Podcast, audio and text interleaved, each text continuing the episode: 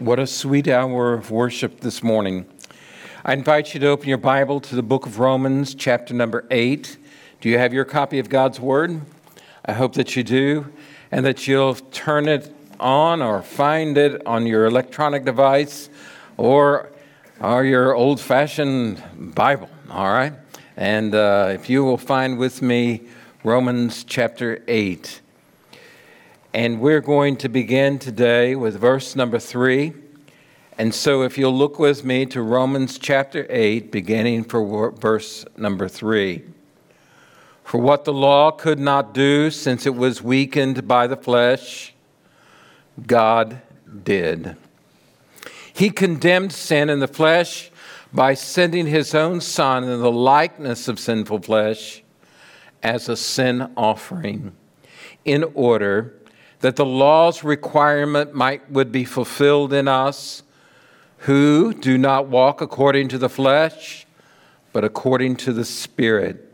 For those who live according to the flesh have their minds set on the things of the flesh but those who live according to the spirit have their minds set on the things of the spirit.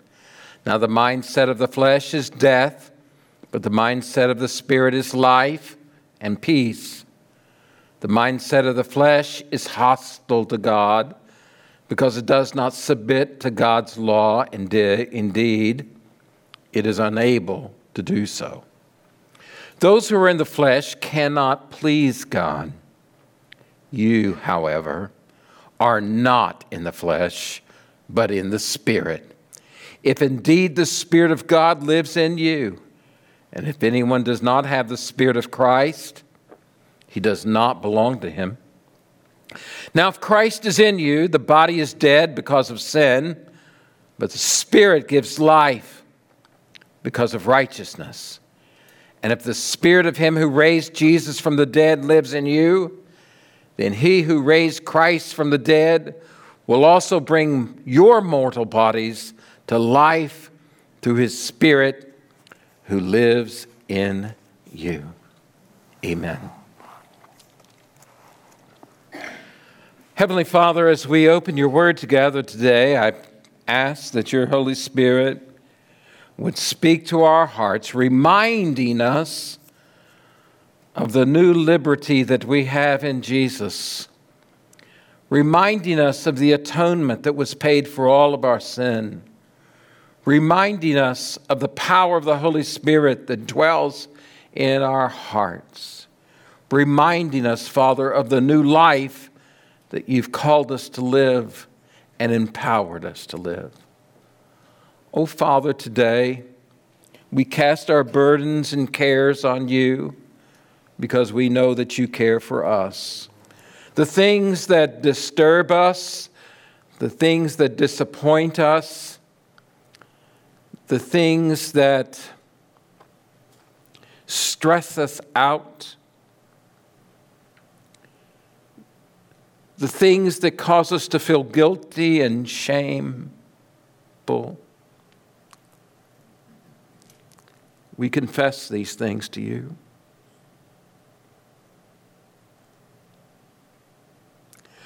Father, we thank you that the blood of Jesus Christ, your Son, cleanses us from all of our unrighteousness. And Father, this day, we trust in you. Thank you that you have not left us, but you are with us. And thank you, Father, that your Spirit resides in us. Now, Father, may we walk in your Spirit. Lord, on this day, we're conscious and mindful of the many distressed through the terrible storms with Hurricane Ian. The many that are homeless and distressed, many missing. And Lord, we pray you be near to them and help us to love them Father, I pray you be with those even now that are being mobilized to go help care for them. In Jesus' name, amen. All of Romans is about our salvation in Jesus Christ. It is such a rich and glorious book. Amen. Today we are reminded of the whole theme of Romans about our helpless condition without Jesus Christ, that we are all under sin's condemnation, and that we are all guilty and shut up under sin and condemned. And God has provided for our redemption through the atonement of Jesus Christ. That salvation is not based on our works, but it's based on faith in the work of Jesus Christ and that the law can never justify us or make us right with God, but it's the work of God for us in Jesus Christ, his Son. And that the flesh and sin, they are those nature, that nature, that sin nature, it is opposed to God. And that salvation is found by grace. And that grace should never lead us to live a life of sinfulness. But we are in union with Jesus Christ and we're called to live a new life.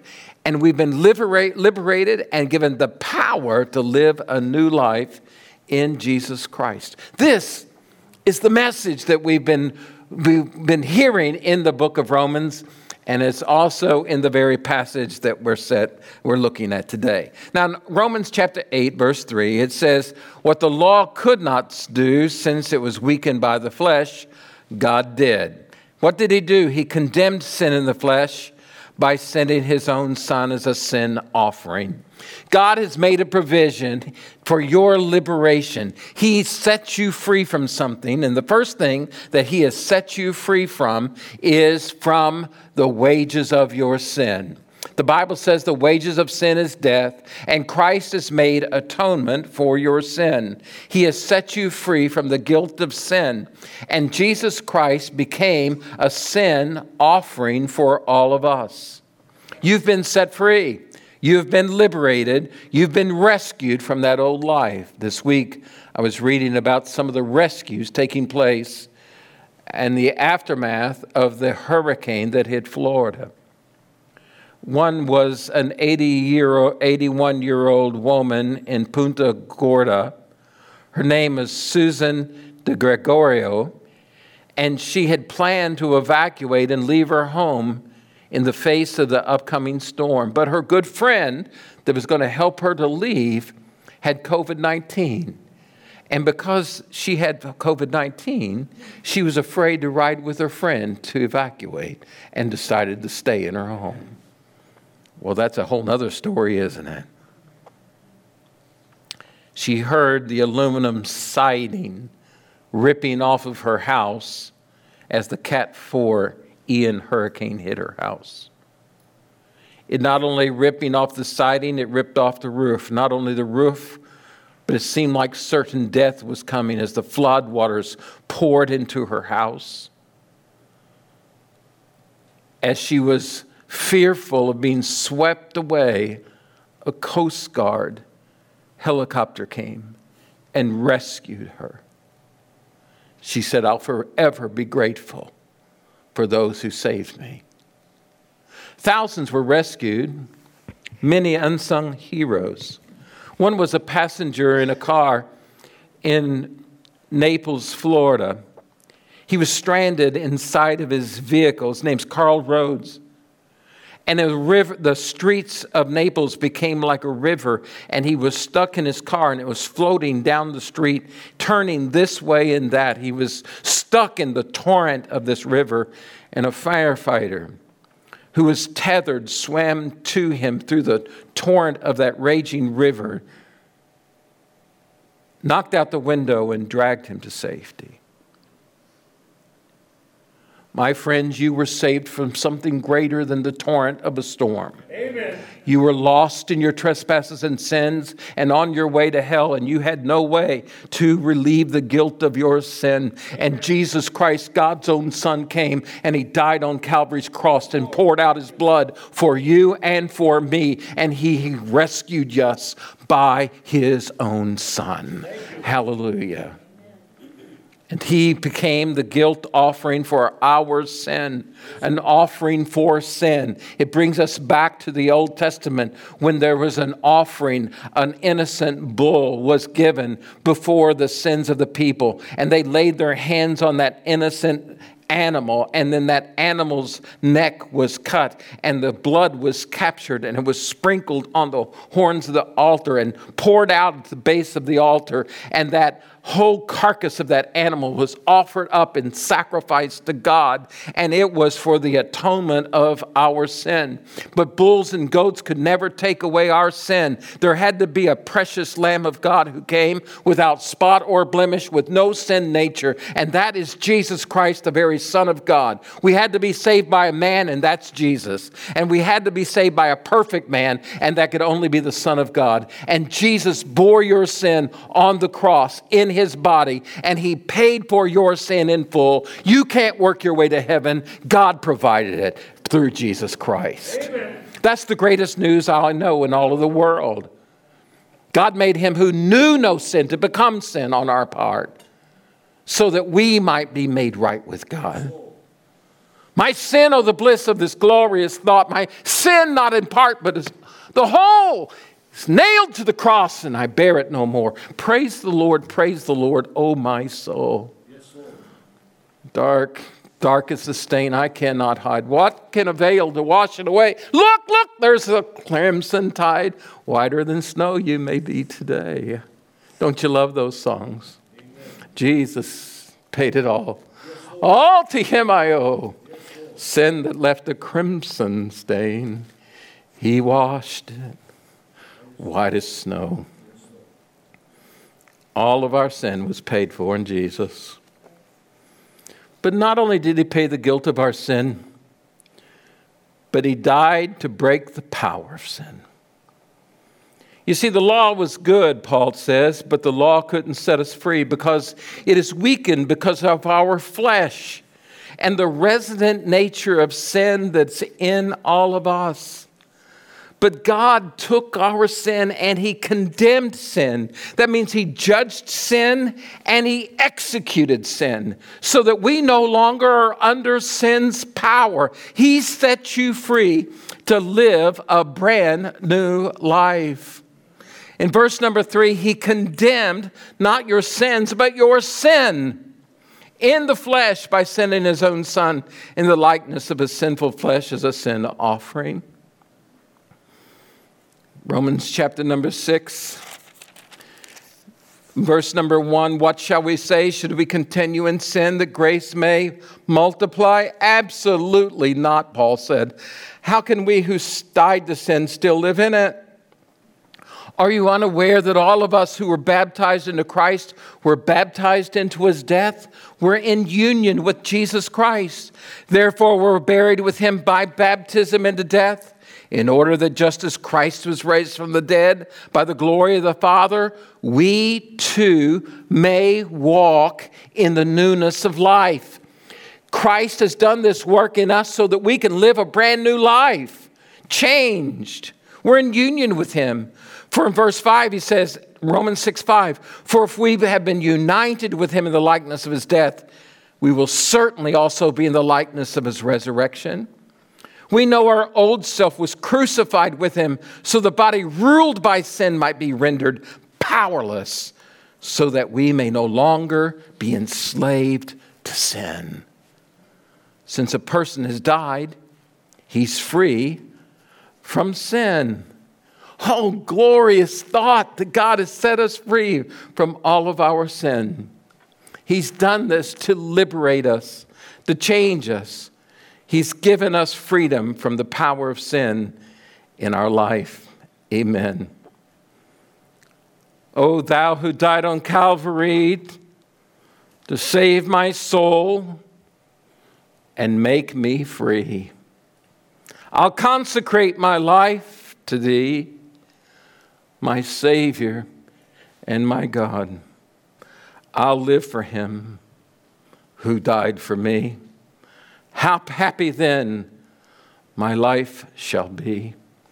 I'll live for him who died for me, my Savior and my God. Amen.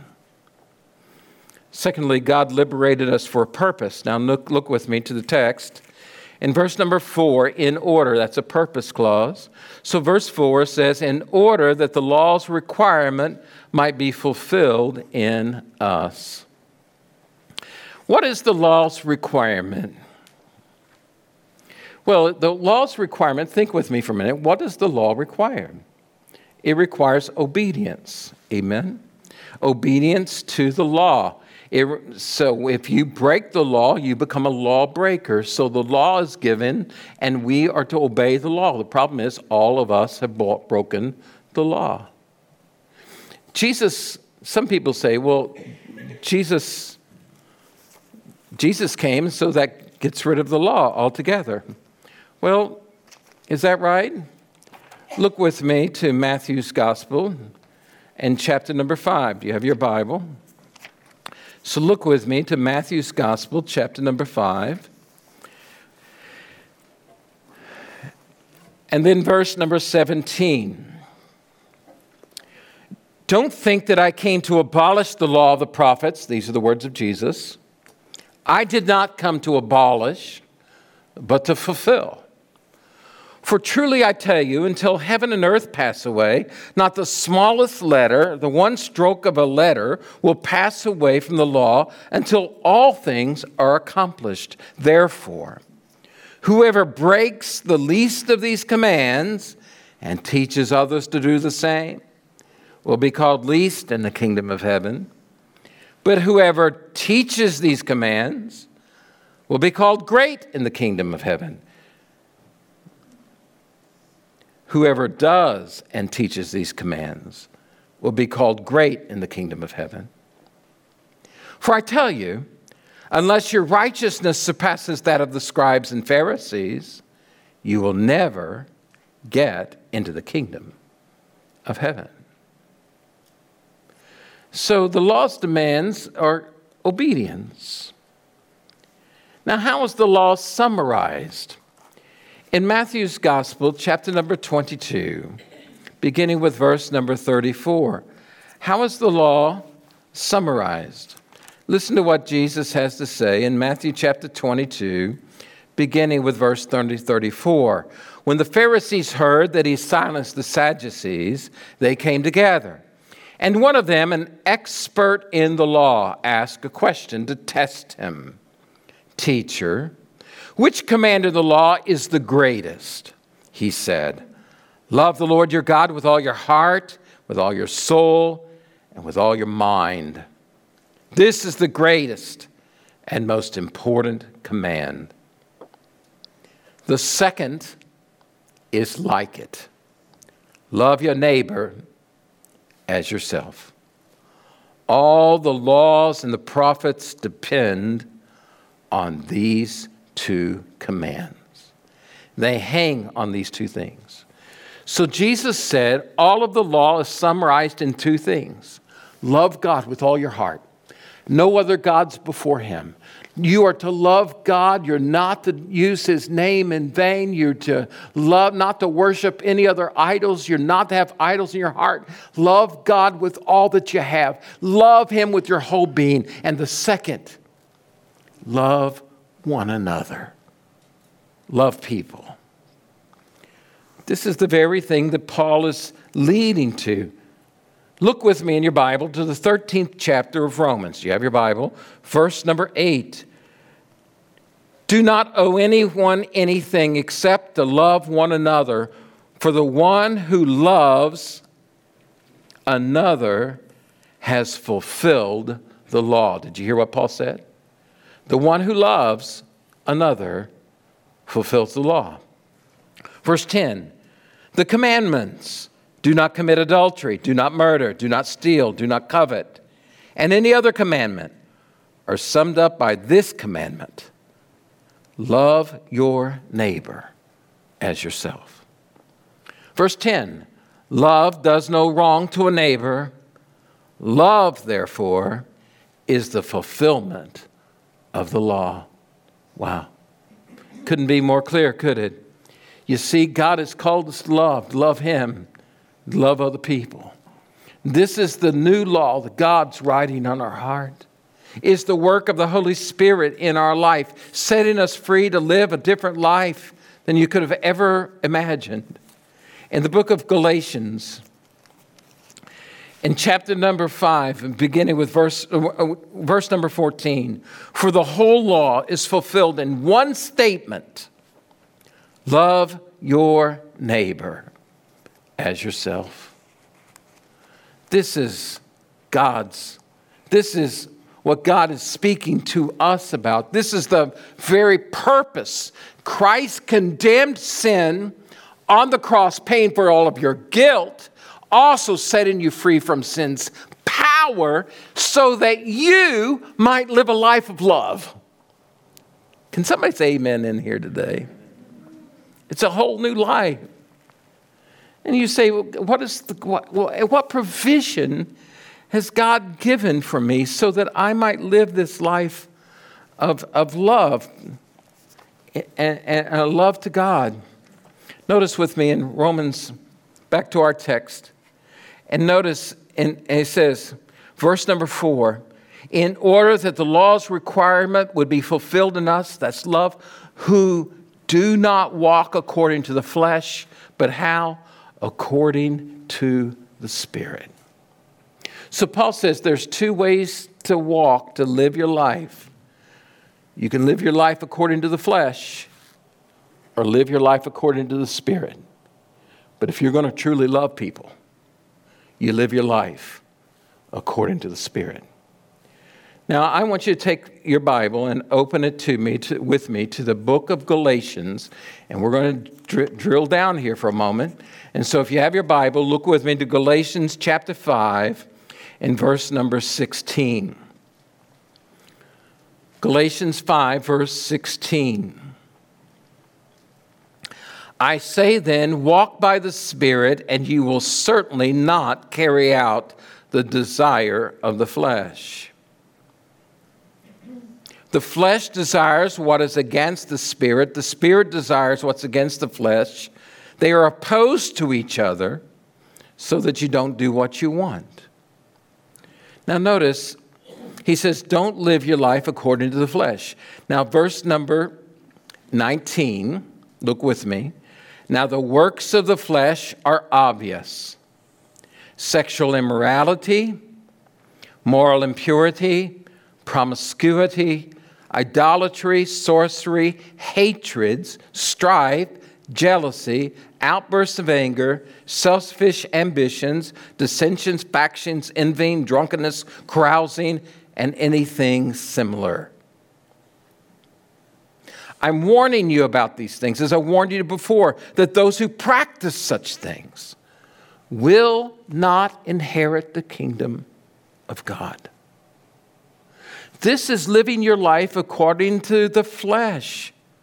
You see, when you live your life according to the flesh, now stay with me, you make life all about you. All about you. It's, it's what I want. And I want what I want more than I care about what God says. I want more than I what I want more than I care about you. I want what but what I want more than I care about you even living. It's all about me fulfilling my cravings, what I think is right, what I think feels right. And so we abuse relationships and we reject God. This is the spirit of our age. It's my wants. It's my identity, what I say it is. It's my truth. It's my reality. It's my preference. It's my authority. It's my time. It's my life. It's my lifestyle. It's my rights. It's my protection. It's me. Do you see what happened? Who's on the throne of your heart? You, yourself. This is not a Christian life. But we don't walk that way, do we? But here's how we do walk according to the Spirit. Now, what's the Spirit do? The Spirit liberates us from self. Notice chapter 5 again in Galatians, verse 16. I say then, walk by the Spirit, and you will certainly not carry out the desire of the flesh. The Holy Spirit gives you liberty to live this brand new life. Now, over against these deeds of darkness and the deeds of the flesh, he gives us the fruit of the Spirit. Look with me. Chapter 5, verse number 22. But the fruit of the Spirit is love, joy, peace, patience, kindness, goodness, faithfulness, gentleness, and self control. The law's not against such things. Now, those who belong to Christ Jesus have crucified the flesh with its passions and desires.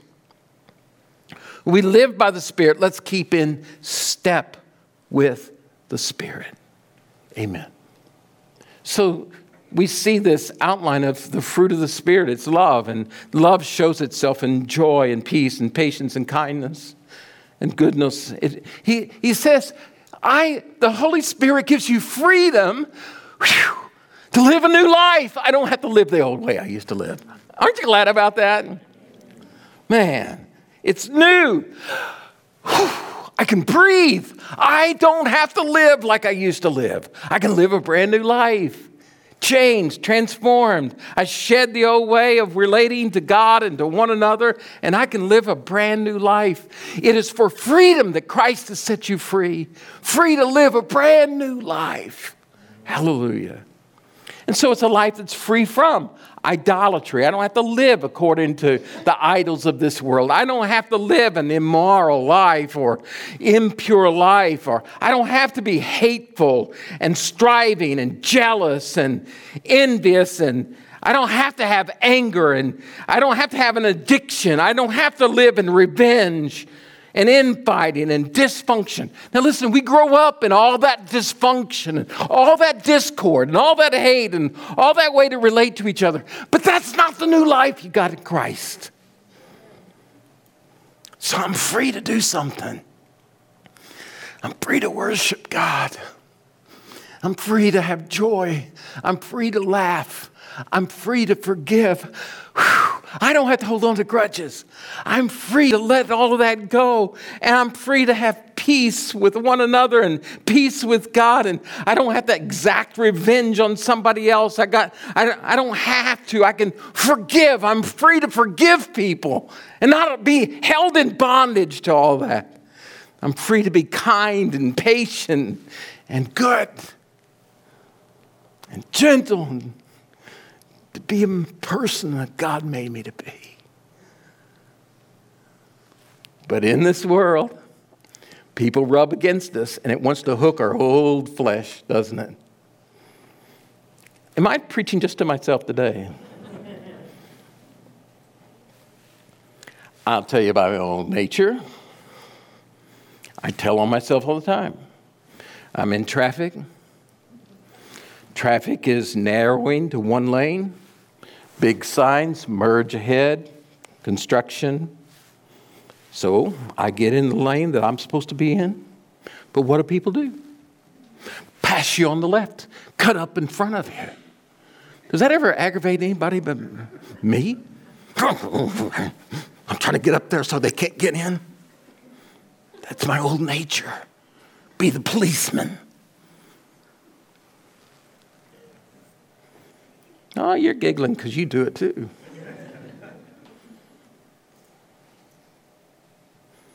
But what if I just said, hey, I've done that stupid thing myself?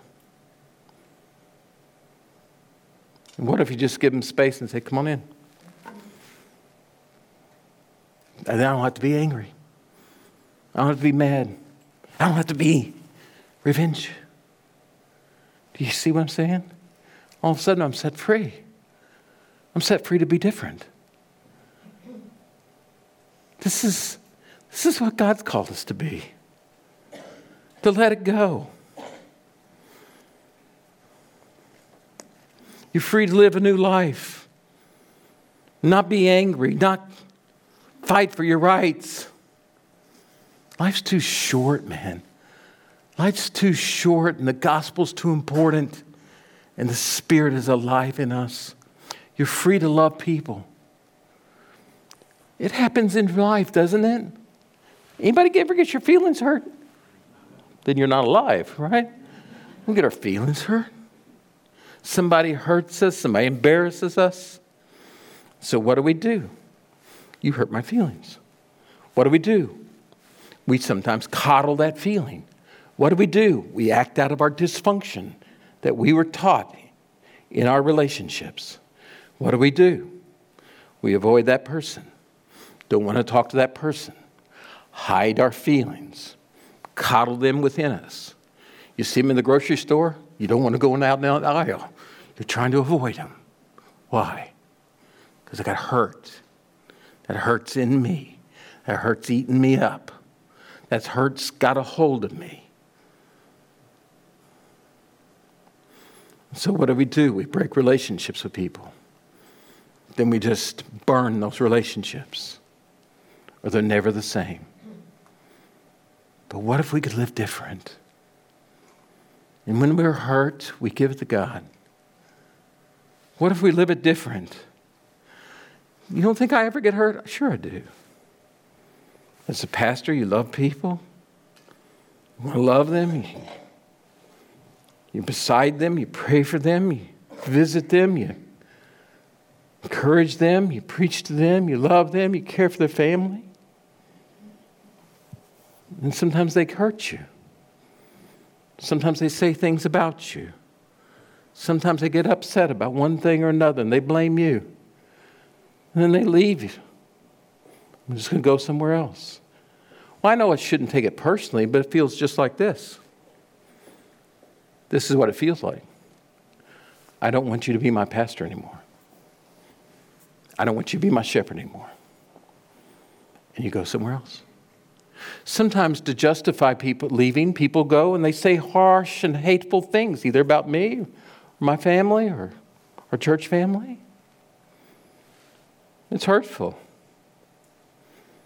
And so, what do you want to do? You want to do is you hold it and coddle it, and you don't want to feel love for those people. And that's just wrong. That's not of the Spirit. This week I had an encounter with a man who left the church in an ugly, harsh way and said evil, awful things and, and did some betrayal things. And I encountered him. And when I encountered him, God just gave me the ability to say, Hey, man, how are you? And, and I, God gave me within me all that let go. I just loved him where he was at. He poured his heart out to me about all the stuff going on in his life. He wept with me. I wept with him. I prayed with him. When I got in my car, I prayed with him. All, I prayed for him on the way home. And all of that hurt and junk, that just went away. And all I did was care about him. That's when I'm at my best. Not living in that dysfunction. You do it too. Thanksgiving's coming. You're going to have to encounter some family members, right?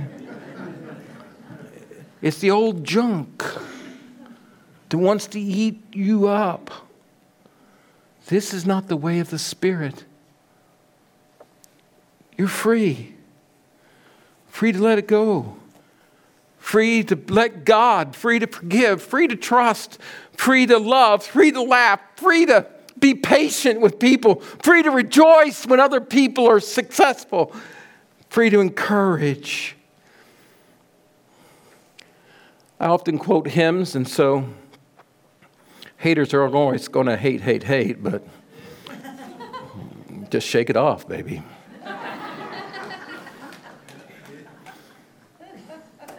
Live a new life. Live a new life. You don't have to live the old life. Isn't that good news? You see, Brother Tim, how do I do it? Jesus said, I am the vine, you are the branches. He that abides in me and I in him, the same brings forth much fruit. But apart from me, you can do nothing. Now, finally, today, some distinguishing characteristics of God's people. Paul says there are pretenders and they live according to the flesh. But then there are authentic Christians and they live in the Spirit. Now, first of all, let's look at these pretenders. Notice in chapter number 8, verse 7, the mindset of the flesh is hostile to God. Those that live according to the flesh are hostile to God. That means they're at war with God, they're resentful of God, and they're opposed to God, and they're opposed to His word. When you live in opposition and at war with God, you are not walking with God. Secondly, they rebel against authority, God's authority. Notice in verse number seven, it does not submit to God's law. Indeed, it's unable to do so. So they're kicking against authority. It's very, one of the very things that the Lord said to Paul when he was on that journey, actually, when he was known by the name Saul. He was going to Damascus. God encountered, he had an encounter with God on the road there, knocked him to the knees, his knees, and said, Saul, Saul, why are you persecuting me? Then he says this curious phrase, why are you kicking against the what? Goads. What are goads? They're like sharp sticks so that the animal does not kick, kick against the plow or the plowman does not kick against authority. Those sharp sticks injure you when you kick. And what he's saying is your rebellion is bringing nothing but injury to you. And I meet people all the time that claim that they're Christians, but they're living in rebellion against God and His Word. That brings into doubt whether they're a Christian at all. Don't tell me that you're a Christian and you're living absolutely a godless life in rebellion against God and His Word. You are not a Christian and you are not headed to heaven. Amen. They do not have peace with God. Verse 8 those in the flesh cannot please God. Verse number six the mindset of the flesh is death, they live in death. And verse number nine, notice they do not belong to him. Notice verse 9. You, however, are not in the flesh, but in the Spirit, if indeed the Spirit of God lives in you. And if anyone does not have the Spirit of Christ, the Holy Spirit, he does not belong to him. In the book of Ephesians, chapter number 2, verse 1, this is not in your notes, write it down if you'd like. And you were dead in your trespasses and sins. This is what it was like to live in death. Which you previously walked according to the ways of the world, according to the ruler of the power of the air, the spirit working in the disobedient. We too all previously lived among them how in our fleshly desires, carrying out the inclination of our flesh and thoughts, we were by nature children under wrath, as the others were also. This is not a believer, but it's an unbeliever. Many have a form of godliness, but they deny its power. Amen. Not everybody that says, Lord, Lord, enters the kingdom of heaven, but he that doeth the will of my Father who is in heaven. Amen. Now compare that to the spiritually minded, and these are believers. Back in at chapter number 8, again, verse number 6. The mindset of the flesh is death, but the mindset of the spirit is life and peace. This is what God has given you in Christ. And not only peace, but love down deep in your heart and a desire to walk holy and live holy. Does that mean you will perfectly? No. But the desire to live holy is in your life. This is the work of God's Spirit in you. changing you, transforming you. In the Old Testament, the book of Jeremiah, chapter number 31, verse number 31.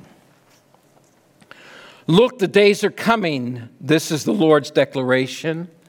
When I'll make a new covenant with the house of Israel and the house of Judah, this one will not be like the covenant I made with their ancestors on the day I took them by the hand to lead them out of the land of Egypt. My covenant that they broke, even though I'm their master, the Lord's declaration.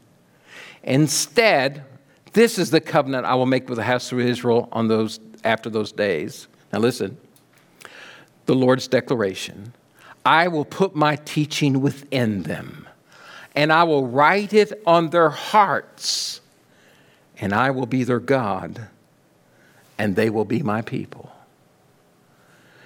No longer when one teaches neighbor or his brother, saying, Know the Lord, for they will all know me, from the least to the greatest. This is the Lord's declaration. For I will forgive their iniquity and never again remember their sin. Does, isn't that a glorious word? He writes it on our heart, inside of our lives. The book of Ezekiel, a very similar passage. Notice in verse number 26 I will give you a new heart and a new spirit within you I'll remove your heart of stone and I'll give you a heart of flesh. And I will place my spirit within you and cause you to follow my statutes and observe my ordinances. This is the work of the Spirit, the new heart that God has given us. You don't have to live that old life, you can live a new life.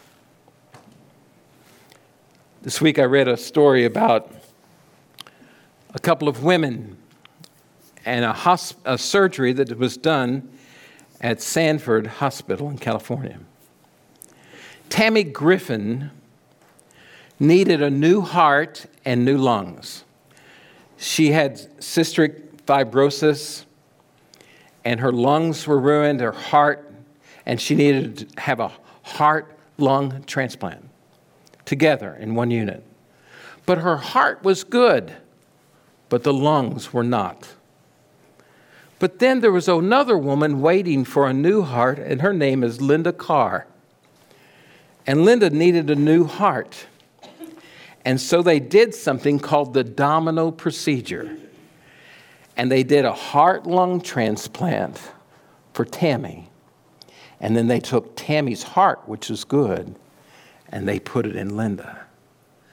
And Linda was, both women were saved by these new organs. And there was a picture of Tammy with a stethoscope listening at the chest of Linda. And she was listening to Linda's heart, and it was her heart beating in Linda. And then Linda Carr said to Tammy Griffin, I'll do my best to take care of your heart that's in me. The God of heaven did a heart transplant in his people. And it's the heart of his son. And when that heart beats in us, it leads us to live a life for the glory of God and not ourselves. God has done that in you. You've been free to live a new life. Now, which life describes you? Do you know Jesus Christ as your Savior? Are you living a liberated and changed life? By the way, this is the way that we know they are His when we love one another. Father, thank you for your word. It's true, it's powerful, it's transformational. Thank you for these truths that were given to us through your word today. Holy Spirit of God, convict us Convert us, change us.